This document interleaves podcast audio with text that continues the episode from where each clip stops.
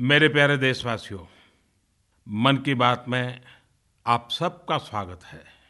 आज मन की बात की शुरुआत युवा देश के युवा, वो गर्मजोशी, वो देशभक्ति, वो सेवा के रंग में रंगे नौजवान, आप जानते हैं ना, नवंबर महीने का चौथा रविवार हर साल एनसीसी डे के रूप में मनाया जाता है। आमतौर पर हमारी युवा पीढ़ी को फ्रेंडशिप डे बराबर याद रहता है। लेकिन बहुत लोग हैं जिनको एनसीसी डे भी उतना ही याद रहता है। तो चलिए आज एनसीसी के बारे में बातें हो जाए। मुझे भी कुछ यादें ताज़ा करने का अवसर मिल जाएगा। सबसे पहले तो एनसीसी के सभी पूर्व और मौजूदा कैडेट्स को एनसीसी डे की बहुत बहुत शुभकामनाएँ देता हूँ, क्योंकि मैं भी आप ही की तरह कैडेट रहा हूँ और मन से भी आज भी अपने आप को कैडेट मानता हूँ। यह तो हम सबको पता ही है कि एनसीसी यानी नेशनल कैडेट कोर दुनिया के सबसे बड़े यूनिफॉर्म यूथ ऑर्गेनाइजेशंस में भारत की एनसीसी एक है। यह एक ट्राई सर्विसेज़ ऑर्गेनाइजेशन है, जिसमें सेना, नौसेना, वायुसेना तीनों ही शामिल है। लीडरशिप देशभक्ति selfless service discipline hard work इन सबको अपने कैरेक्टर का हिस्सा बनाने। अपने हैबिट्स बनाने की एक रोमांचक यात्रा मतलब एनसीसी इस जर्नी के बारे में कुछ और अधिक बातें करने के लिए आज फ़ोन कॉल से कुछ नौजवानों से जिन्होंने अपने एनसीसी में भी अपनी एक जगह बनाई है। आइए उनसे बातें करते हैं। साथियों आप सब कैसे हैं? जय हिंद प्रधानमंत्री जी। जय हिंद। सर मेरा नाम junior under officer Tarannum Khan है। तरन्नुम आप कहाँ से हैं? मैं दिल्ली की रहने वाली हूँ सर। अच्छा। तो एनसीसी में कितने साल कैसे कैसे अनुभव रहे आपके? सर मैं एनसीसी में 2017 में भर्ती हुई थी एंड ये तीन साल मेरी ज़िंदगी के सबसे बेहतरीन साल रहे हैं सर। वाह बहुत सुनकर के अच्छा लगा। सर मैं आपको बताना चाहूँगी कि मेरा सबसे अच्छा अनुभव जो रहा हाँ। एक भारत श्रेष्ठ भारत कैंप में रहा था। हाँ ये हाँ। हमारा कैंप अगस्त में हुआ था जिसमें एनईआर नॉर्थ ईस्टर्न रीजन के बच्चे भी आए थे। उन कैडेट्स के साथ हम 10 दिन के लिए रहे। हमने उनका रहन सहन सीखा। हमने देखा कि उनकी लैंग्वेज क्या है उनका ट्रेडिशन उनका कल्चर हमने उनसे ऐसी कई सारी चीज़ें सीखी। जैसे वाइजो में का मतलब होता है हेलो। वैसे ही हमारी कल्चरल नाइट हुई थी। उसके अंदर उन्होंने हमें अपना डांस सिखाया। टहरा कहते हैं उनके डांस को। हाँ हाँ। और उन्होंने मुझे मैं खाला पहनना भी सिखाया मैं हाँ। सच बताती हूँ उसके अंदर बहुत खूबसूरत हम सभी लग रहे थे दिल्ली वाले एज वेल एज हमारे नागालैंड के दोस्त भी हम उनको दिल्ली दर्शन पर भी लेके गए थे जहाँ हमने उनको नेशनल वॉर मेमोरियल और इंडिया गेट दिखाया वहाँ पे हमने उनको दिल्ली की चाट भी खिलाई भेलपूरी भी खिलाई लेकिन उनको थोड़ा तीखा लगा क्योंकि जैसे उन्होंने बताया हमको हाँ। कि वो ज़्यादातर सूप पीना पसंद करते हैं थोड़े उबली हुई सब्ज़ियाँ खाते हैं तो उनको खाना तो इतना भाया नहीं लेकिन उसके अलावा हमने उनके साथ काफ़ी पिक्चर्स खींची काफ़ी हमने अनुभव शेयर करे अपने। आपने उनसे संपर्क बनाए रखा है? जी सर हमारे संपर्क उनसे अब तक बने हुए हैं। चलिए अच्छा किया आपने। जी सर। और कौन है साथी आपके साथ? जय हिंद सर। जय हिंद। मैं senior under officer Shrihari ji भी बोल रहा हूँ। मैं बेंगलुरु कर्नाटका का रहने वाला हूँ। और आप कहाँ पढ़ते हैं? सर बेंगलुरु में कृष्ण अच्छा बेंगलुरु में ही है। यस सर बताइए। सर मैं कल ही यूथ एक्सचेंज प्रोग्राम सिंगापुर से वापस आए थे। अरे वाह! हाँ। तो आपको मौका मिल गया वहाँ जाने का? यस सर कैसा अनुभव रहा सिंगापुर में? सर वहाँ पे छह कंट्री आए थे जिनमें था United Kingdom United States of America Singapore Brunei Hong Kong और नेपाल। जहाँ पे हम हमें कॉम्बैट लेसन और इंटरनेशनल मिलिट्री एक्सरसाइजेस का एक्सचेंज सीखा था। जहाँ पे हमारा परफॉर्मेंस कुछ ही अलग था सर जिनमें से हमें वाटर स्पोर्ट्स और एडवेंचर एक्टिविटीज़ सिखाया था और वाटर पोलो टूर्नामेंट में इंडिया टीम जीत हासिल किया था सर और कल्चरल में हम ओवरऑल परफॉर्मर्स थे सर हमारा ड्रिल और वर्ड ऑफ़ कमांड बहुत अच्छा लगा था सर उनको। आप कितने लोग थे हरी? बीस लोग सर हम टेन बॉय टेन गर्ल थे सर यही भारत के सभी अलग अलग राज्य से थे? हाँ सर चलिए आपके सारे साथी आपके अनुभव सुनने के लिए बहुत आतुर होंगे लेकिन मुझे अच्छा लगा। और कौन है आपके साथ? जय हिंद सर जय हिंद। मेरा नाम है senior under officer Vinole Kiso मैं north eastern region Nagaland state का है सर हाँ विनोले बताइए क्या अनुभव है आपका? सर मैं सेंट जोसेफ कॉलेज जखमा ऑटोनमस में पढ़ाई कर रहे हैं बीए हिस्ट्री ऑनर्स में. मैंने 2017 साल में एनसीसी ज्वाइन किया और ये मेरे ज़िंदगी का सबसे बड़ा और अच्छी डिसीज़न था सर एनसीसी के कारण हिंदुस्तान में कहाँ कहाँ जाने का मौका मिला है? सर, मैंने एनसीसी ज्वाइन किया और बहुत सीखी था और मैंने अपॉर्चुनिटीज़ भी बहुत मिली थी और मेरा एक एक्सपीरियंस था, वो मैं आपको बताना चाहता है। मैंने इस साल 2019 जून महीने से एक कैंप अटेंड किया, वो है कॉम्बाइंड एनुअल ट्रेनिंग कैंप और वो सातोले कॉलेज कोहिमा में हेल्ड किया। इस कैंप में 400 कैडेट्स ने अटेंड किया। तो नागालैंड में सारे आपके साथी जानना चाहते होंगे हिंदुस्तान में कहाँ गए क्या क्या देखा सब अनुभव सुनाते हो सबको? यस सर और कौन है आपके साथ? जय हिंद सर मेरा नाम जूनियर अंडर ऑफिसर अखिल है। हाँ अखिल बताइए। मैं रोहतक हरियाणा का रहने वाला हूँ सर हाँ। मैं दयाल सिंह कॉलेज दिल्ली यूनिवर्सिटी से फिजिक्स ऑनर्स कर रहा हूँ। हाँ हाँ। सर मुझे एनसीसी में सबसे अच्छा डिसिप्लिन लगा है सर वाह। इसने मुझे और ज़्यादा रिस्पॉन्सिबल सिटीजन बनाया है सर एनसीसी कैडेट की ड्रिल यूनिफॉर्म मुझे बेहद पसंद है। कितने कैंप करने का मौका मिला? कहाँ कहाँ जाने का मौका मिला? सर मैंने तीन कैंप किए हैं सर हम्म, मैं हाल ही में इंडियन मिलिट्री एकेडमी देहरादून में अटैचमेंट कैंप का हिस्सा रहा हूँ। कितने समय का था? सर ये तेरह दिन का कैंप था सर अच्छा। सर मैंने वहाँ पर भारतीय फौज में अफसर कैसे बनते हैं उसको हाँ। बड़े करीब से देखा है। और उसके बाद मेरा भारतीय फौज में अफसर बनने का संकल्प और ज़्यादा दृढ़ हुआ है सर। वाह। और सर मैंने रिपब्लिक डे परेड में भी हिस्सा लिया था। और वो मेरे लिए और मेरे परिवार के लिए बहुत ही गर्व की बात थी। शाबाश। मेरे से ज़्यादा खुशी मेरी माँ थी सर। हाँ। जब हम सुबह दो बजे उठकर राजपथ पर प्रैक्टिस करने जाते थे हाँ, तो जोश हमें इतना होता था कि वो देखने लायक था। हाँ। बाकी फोर्सेस कंटिजेंट के लोग जो हमें इतना प्रोत्साहित करते थे, राजपथ पर मार्च करते वक्त हमारे रोमटे खड़े हो गए थे, सर। चलिए, आप चारों से बात करने का मौका मिला और वो भी एनसीसी डे पर। मेरे लिए बहुत खुशी की बात है, क्योंकि मेरा भी सौभाग्य रहा कि मैं भी बचपन में मेरे गाँव के स्कूल में एनसीसी कैडेट रहा था। तो मुझे मालूम है कि ये डिसिप्लिन ये यूनिफॉर्म उसके कारण जो कॉन्फिडेंस लेवल बढ़ता है ये सारी चीज़ें बचपन में मुझे एक एनसीसी कैडेट के रूप में अनुभव करने का मौका मिला था। प्रधानमंत्री जी मेरा एक सवाल है। हाँ बताइए। कि आप भी एक एनसीसी का हिस्सा रहे हैं। कौन विनोले बोल रही हो? यस हाँ विनोले बताइए। क्या आपको कभी भी पनिशमेंट मिली थी? इसका मतलब कि आप लोगों को पनिशमेंट मिलती है। जी नहीं मुझे ऐसा कभी हुआ नहीं क्योंकि मैं बहुत ही एक प्रकार से डिसिप्लिन में मानने वाला था, लेकिन एक बार ज़रूर मिसअंडरस्टैंडिंग हुआ था। जब हम कैंप में थे तो मैं एक पेड़ पर चढ़ गया था। तो पहले तो ऐसा ही लगा कि मैंने कोई कानून तोड़ दिया है, लेकिन बाद में सबको ध्यान में आया कि वहाँ ये पतंग की डोर में एक पंखी फंस गया था। तो उसको बचाने के लिए मैं वहाँ चढ़ गया था। तो खैर, पहले तो लगता था कि मुझ पर कोई डिसिप्लिन एक्शन होंगे लेकिन बाद में मेरी बड़ी वाहवाही हो गई तो इस प्रकार से एक अलग ही अनुभव आया मुझे। जी सर ये जान के बहुत अच्छा लगा सर। थैंक यू मैं तरन्नुम बात कर रही हूँ। हाँ तरन्नुम बताइए। अगर आपकी आज्ञा हो तो मैं आपसे एक सवाल करना चाहूँगी जी सर। जी जी बताइए। सर आपने अपने संदेशों में हमें कहा है कि हर भारतीय नागरिक को तीन सालों में पंद्रह जगह तो जाना ही चाहिए। आप हमें बताना चाहेंगे कि हमें कहाँ जाना चाहिए और आपको किस जगह जाके सबसे अच्छा महसूस हुआ था? वैसे मैं हिमालय को बहुत पसंद करता रहता हूँ हमेशा लेकिन फिर भी मैं भारत के लोगों से आग्रह करूँगा कि अगर आपको प्रकृति से प्रेम है घने जंगल झरने एक अलग ही प्रकार का माहौल देखना है तो मैं सबको कहता हूँ आप नॉर्थ ईस्ट ज़रूर जाइए। ये मैं हमेशा बताता हूँ। और उसके कारण नॉर्थ ईस्ट में टूरिज़्म भी बहुत बढ़ेगा इकोनॉमी को भी बहुत फ़ायदा होगा और एक भारत श्रेष्ठ भारत के सपने को भी वहाँ मजबूती मिलेगी।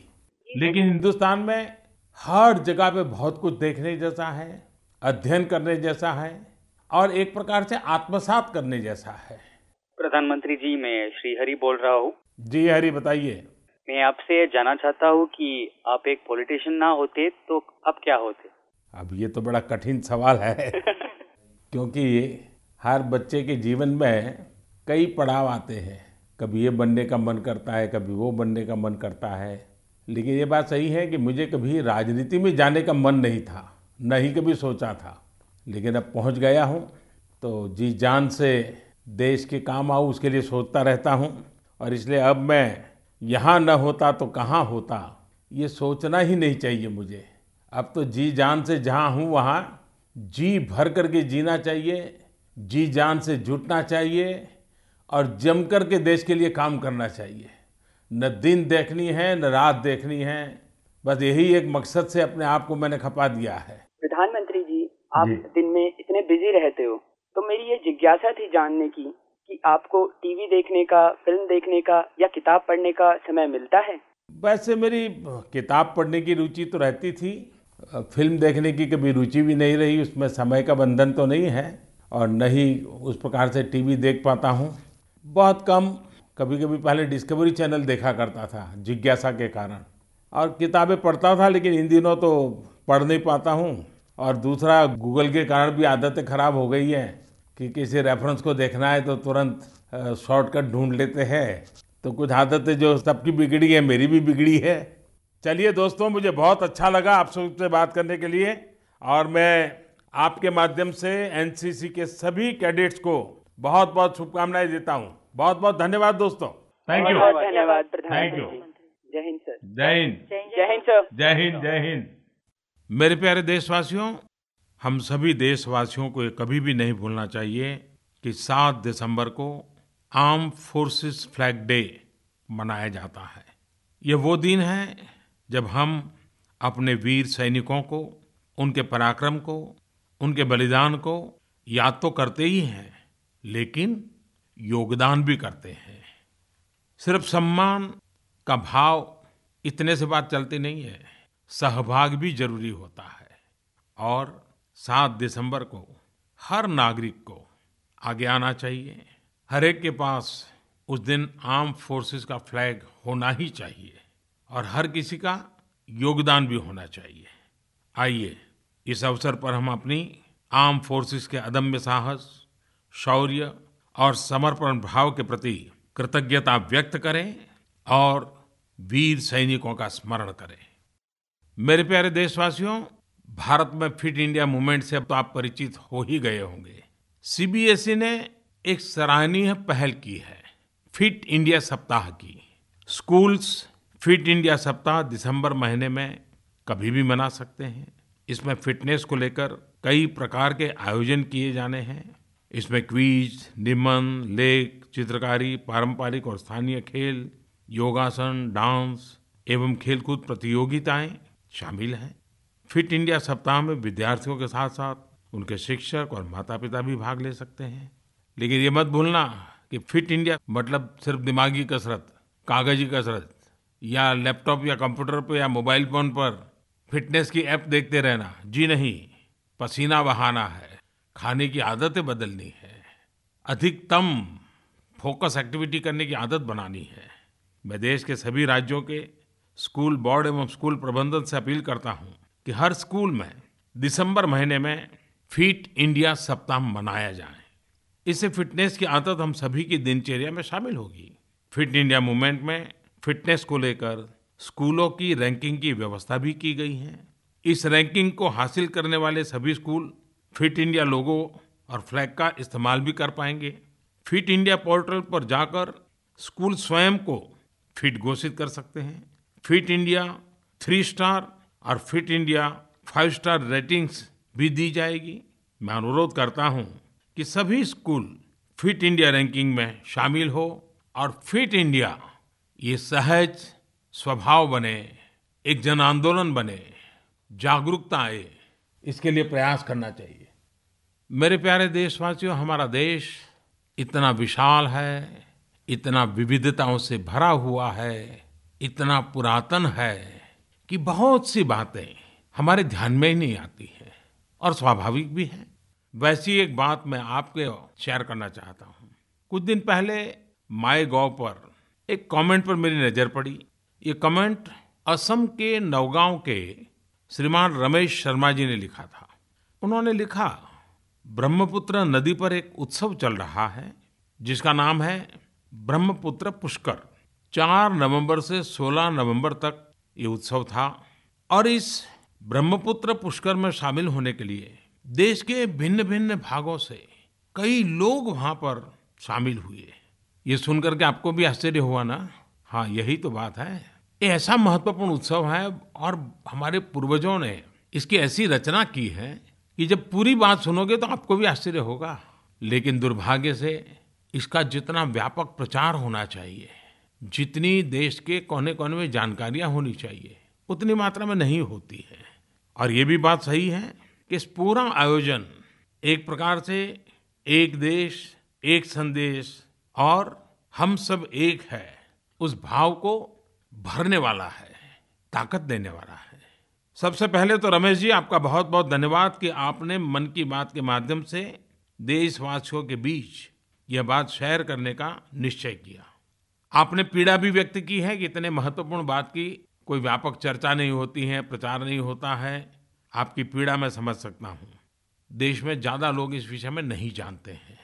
हाँ अगर शायद किसी ने इसको इंटरनेशनल रिवर फेस्टिवल कह दिया होता, कुछ बड़े शानदार शब्दों का उपयोग किया होता तो शायद हमारे देश में कुछ लोग हैं जो ज़रूर उस पर कुछ न कुछ चर्चाएँ करते और प्रचार भी हो जाता मेरे प्यारे देशवासियों, पुष्करम, पुष्करालू, पुष्करा, क्या आपने कभी ये शब्द सुने क्या आप जानते हैं? आपको पता है?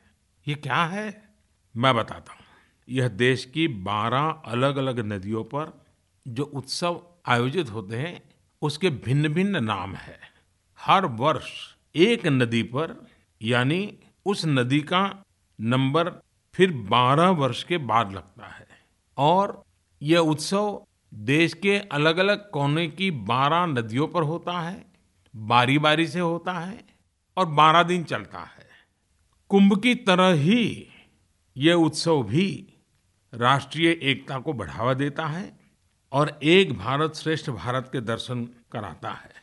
पुष्करम यह ऐसा उत्सव है जिसमें नदी का महात्मय नदी का गौरव, जीवन में नदी की महत्ता इस सहज रूप से उजागर होती है। हमारे पूर्वजों ने प्रकृति को, पर्यावरण को, जल को, ज़मीन को, जंगल को बहुत अहमियत दी। उन्होंने नदियों के महत्व को समझा और समाज को नदियों के प्रति सकारात्मक भाव कैसा पैदा हो, एक संस्कार कैसे बने नदी के साथ संस्कृति की धारा, नदी के साथ संस्कार की धारा, नदी के साथ समाज को जोड़ने का प्रयास, ये निरंतर चलता रहा। और मज़ेदार बात यह है कि समाज नदियों से भी जुड़ा और आपस में भी जुड़ा। पिछले साल तमिलनाडु के तामीर बरनी नदी पर पुष्कर्म हुआ था। इस वर्ष यह ब्रह्मपुत्र नदी पर आयोजित हुआ। और आने वाले साल तुंगभद्रा नदी आंध्र प्रदेश, तेलंगाना और कर्नाटक में आयोजित होगा। एक तरह से आप इन बारह स्थानों की यात्रा एक टूरिस्ट सर्किट के रूप में भी कर सकते हैं। यहाँ मैं असम के लोगों की गर्मजोशी और उनके आतिथ्य की सराहना करना चाहता हूँ, जिन्होंने पूरे देश से आए तीर्थयात्रियों का बहुत सुंदर सत्कार किया। आयोजकों ने स्वच्छता का भी पूरा ख्याल रखा प्लास्टिक फ्री जोन सुनिश्चित किए जगह जगह बायो टॉयलेट्स की भी व्यवस्था की मुझे उम्मीद है कि नदियों के प्रति इस प्रकार का भाव जगाने का ये हज़ारों साल पुराना हमारा उत्सव भावी पीढ़ी को भी जोड़े। प्रकृति, पर्यावरण, पानी, ये सारी चीज़ें हमारे पर्यटन का भी हिस्सा बने, जीवन का भी हिस्सा बने। मेरे प्यारे देशवासियों, नमो ऐप पर मध्य प्रदेश से बेटी श्वेता लिखती है और उसने लिखा है, सर मैं क्लास नाइन्थ में हूँ। मेरी बोर्ड की परीक्षा में अभी एक साल का समय है। लेकिन मैं स्टूडेंट्स और एग्ज़ाम वॉरियर्स के साथ आपकी बातचीत लगातार सुनती हूँ। मैंने आपको इसलिए लिखा है क्योंकि आपने हमें अब तक ये नहीं बताया है कि अगली परीक्षा पे चर्चा कब होगी। कृपया आप इसे जल्द से जल्द करें। अगर संभव हो तो जनवरी में ही इस कार्यक्रम का आयोजन करें। साथियों, मन की बात के बारे में मुझे यही बात बहुत अच्छी लगती है। मेरे युवा मित्र मुझे जिस अधिकार और स्नेह के साथ शिकायत करते हैं, आदेश देते हैं, सुझाव देते हैं, यह देखकर मुझे बहुत खुशी होती है। श्वेता जी, आपने बहुत ही सही समय पर इस विषय को उठाया है। परीक्षाएँ आने वाली हैं तो हर साल की तरह हमें परीक्षा पर चर्चा भी करनी है। आपकी बात सही है इस कार्यक्रम को थोड़ा पहले आयोजित करने की आवश्यकता है। पिछले कार्यक्रम के बाद कई लोगों ने इसे और अधिक प्रभावी बनाने के लिए अपने सुझाव भी भेजे हैं और शिकायत भी की थी कि पिछली बार देर से हुआ था, परीक्षा एकदम से निकट आ गई थी और श्वेता का सुझाव सही है कि मुझे इसको जनवरी में करना चाहिए। एचआरडी मिनिस्ट्री और माई की टीम मिलकर इस पर काम कर रही है, लेकिन मैं कोशिश करूँगा कि इस बार परीक्षा पे चर्चा जनवरी के शुरू में, अब बीच में ही हो जाए। देश भर के विद्यार्थी साथियों के पास दो अवसर हैं। पहला, अपने स्कूल से ही इस कार्यक्रम का हिस्सा बनना। दूसरा, यहाँ दिल्ली में होने वाले कार्यक्रम में भाग लेना। दिल्ली के लिए देश भर से विद्यार्थियों का चयन माईगॉव के माध्यम से किया जाएगा। साथियों, हम सबको मिलकर परीक्षा के भय को भगाना है। मेरे युवा साथी, परीक्षाओं के समय हँसते, खिलखिलाते दिखे। पेरेंट्स तनाव मुक्त हो टीचर्स आश्वस्त हो, इसी उद्देश्य को लेकर पिछले कई सालों से हम मन की बात के माध्यम से, परीक्षा पर चर्चा टाउन हॉल के माध्यम से, या फिर एग्ज़ाम वॉरियर बुक के माध्यम से लगातार प्रयास कर रहे हैं। इस मिशन को देश भर के विद्यार्थियों ने पेरेंट्स ने और टीचर्स ने गति दी।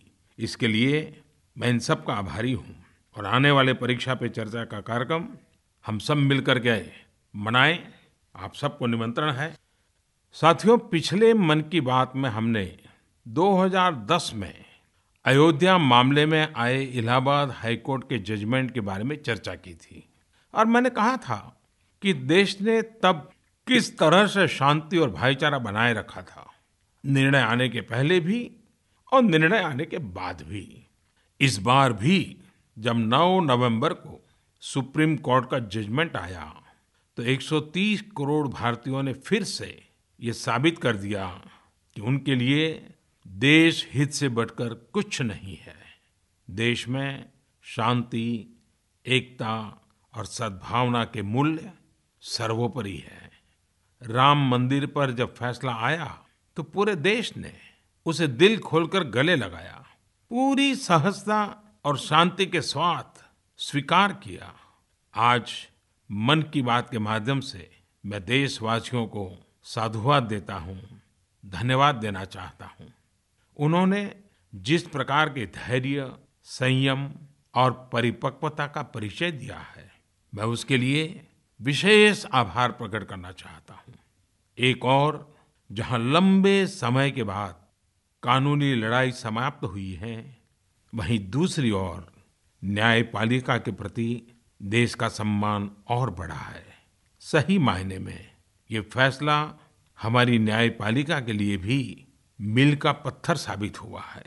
सुप्रीम कोर्ट के इस ऐतिहासिक फैसले के बाद अब देश नई उम्मीदों और नई आकांक्षाओं के साथ नए रास्ते पर नए इरादे लेकर चल पड़ा है। न्यू इंडिया इसी भावना को अपनाकर शांति, एकता और सद्भावना के साथ आगे बढ़े, यही मेरी कामना है। हम सबकी कामना है।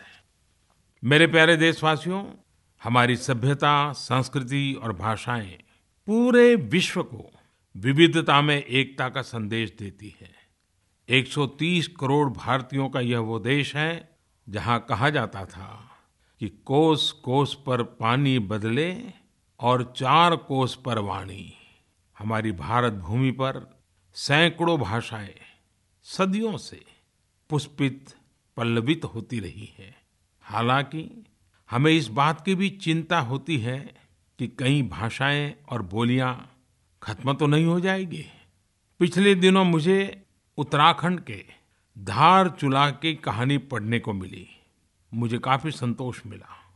इस कहानी से पता चलता है कि किस प्रकार लोग अपनी भाषाओं उसे बढ़ावा देने के लिए आगे आ रहे हैं। कुछ इनोवेटिव कर रहे हैं।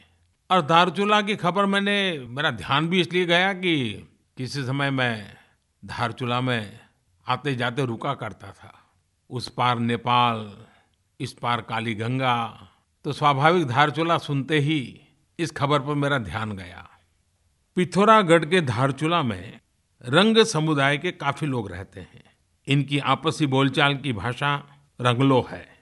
ये लोग इस बात को सोचकर अत्यंत दुखी हो जाते थे कि इनकी भाषा बोलने वाले लगातार कम होते जा रहे हैं। फिर क्या था? एक दिन इन सबने अपनी भाषा को बचाने का संकल्प ले लिया। देखते ही देखते इस मिशन में रंग समुदाय के लोग जुटते चले गए। आप हैरान हो जाएँगे, इस समुदाय के लोगों की संख्या गिनती भर की है। मोटा मोटा अंदाज कर सकते हैं, शायद दस हज़ार हो। लेकिन रंग भाषा को बचाने के लिए हर कोई जुट गया। चाहे चौरासी साल के बुज़ुर्ग दीवान सिंह हो या 22 वर्ष की युवा वैशाली गर्ब्याल प्रोफेसर हो या व्यापारी, हर कोई, हर संभव कोशिश में लग गया। इस मिशन में सोशल मीडिया का भी भरपूर उपयोग किया गया। कई व्हाट्सएप ग्रुप बनाए गए। सैकड़ों लोगों को उस पर भी जोड़ा गया। इस भाषा की कोई लिपि नहीं है। सिर्फ़ बोलचाल में ही एक प्रकार से इसका चलन है। ऐसे में लोग कहानियाँ, कविताएँ और गाने पोस्ट करने लगे। एक दूसरे की भाषा ठीक करने लगे। एक प्रकार से व्हाट्सएप ही क्लासरूम बन गया, जहाँ हर कोई शिक्षक भी है और विद्यार्थी भी है। रंगलो भाषा को संरक्षित करने का इस प्रयास में तरह तरह के कार्यक्रमों का आयोजन किया जा रहा है। पत्रिका निकाली जा रही है और इसमें सामाजिक संस्थाओं की भी मदद मिल रही है। साथियों, खास बात ये भी है कि संयुक्त राष्ट्र ने 2019 यानी इस वर्ष को international year of indigenous languages घोषित किया है। यानी उन भाषाओं को संरक्षित करने पर ज़ोर दिया जा रहा है जो विलुप्त होने के कगार पर है। डेढ़ सौ साल पहले आधुनिक हिंदी के जनक भारतेंदु हरिचंद्र जी ने भी कहा था, निज भाषा उन्नति है, सब उन्नति को मूल। बिन निज भाषा ज्ञान के मिटत नहीं है को सूल। अर्थात, मातृभाषा के ज्ञान के बिना उन्नति संभव नहीं है। ऐसे में, रंग समुदाय की ये पहल पूरी दुनिया को एक राह दिखाने वाली है। यदि आप भी इस कहानी से प्रेरित हुए हैं तो आज से ही अपनी मातृभाषा या बोली का खुद उपयोग करें, परिवार को, समाज को प्रेरित करें। 19वीं शताब्दी के आखिरी काल में महाकवि सुब्रमण्य भारती जी ने कहा था और तमिल में कहा था, वो भी हम लोगों के लिए बहुत ही प्रेरक है। सुब्रमण्य भारती जी ने तमिल भाषा में कहा था, मुप्पदु, कोड़ी मुगम मुड्डैयाड़ उजिर मोइम्बूर ओंडुडैयाड़ इवल सेप्पु मोड़ी पगिनेटू डैयाड़ एनीर सिंदैनी ओंडेड़ याड़ उस समय ये 19वीं शताब्दी के आखिरी उत्तराधर की बात है, और उन्होंने कहा भारत माता के 30 करोड़ चेहरे हैं, लेकिन शरीर एक है। यह अठारह भाषाएँ बोलती हैं, लेकिन सोच एक है। मेरे प्यारे देशवासियों कभी कभी जीवन में छोटी छोटी चीज़ें भी हमें बहुत बड़ा संदेश दे जाती हैं। अब देखिए ना, मीडिया में ही स्कूबा डाइवर्स की एक स्टोरी पढ़ रहा था।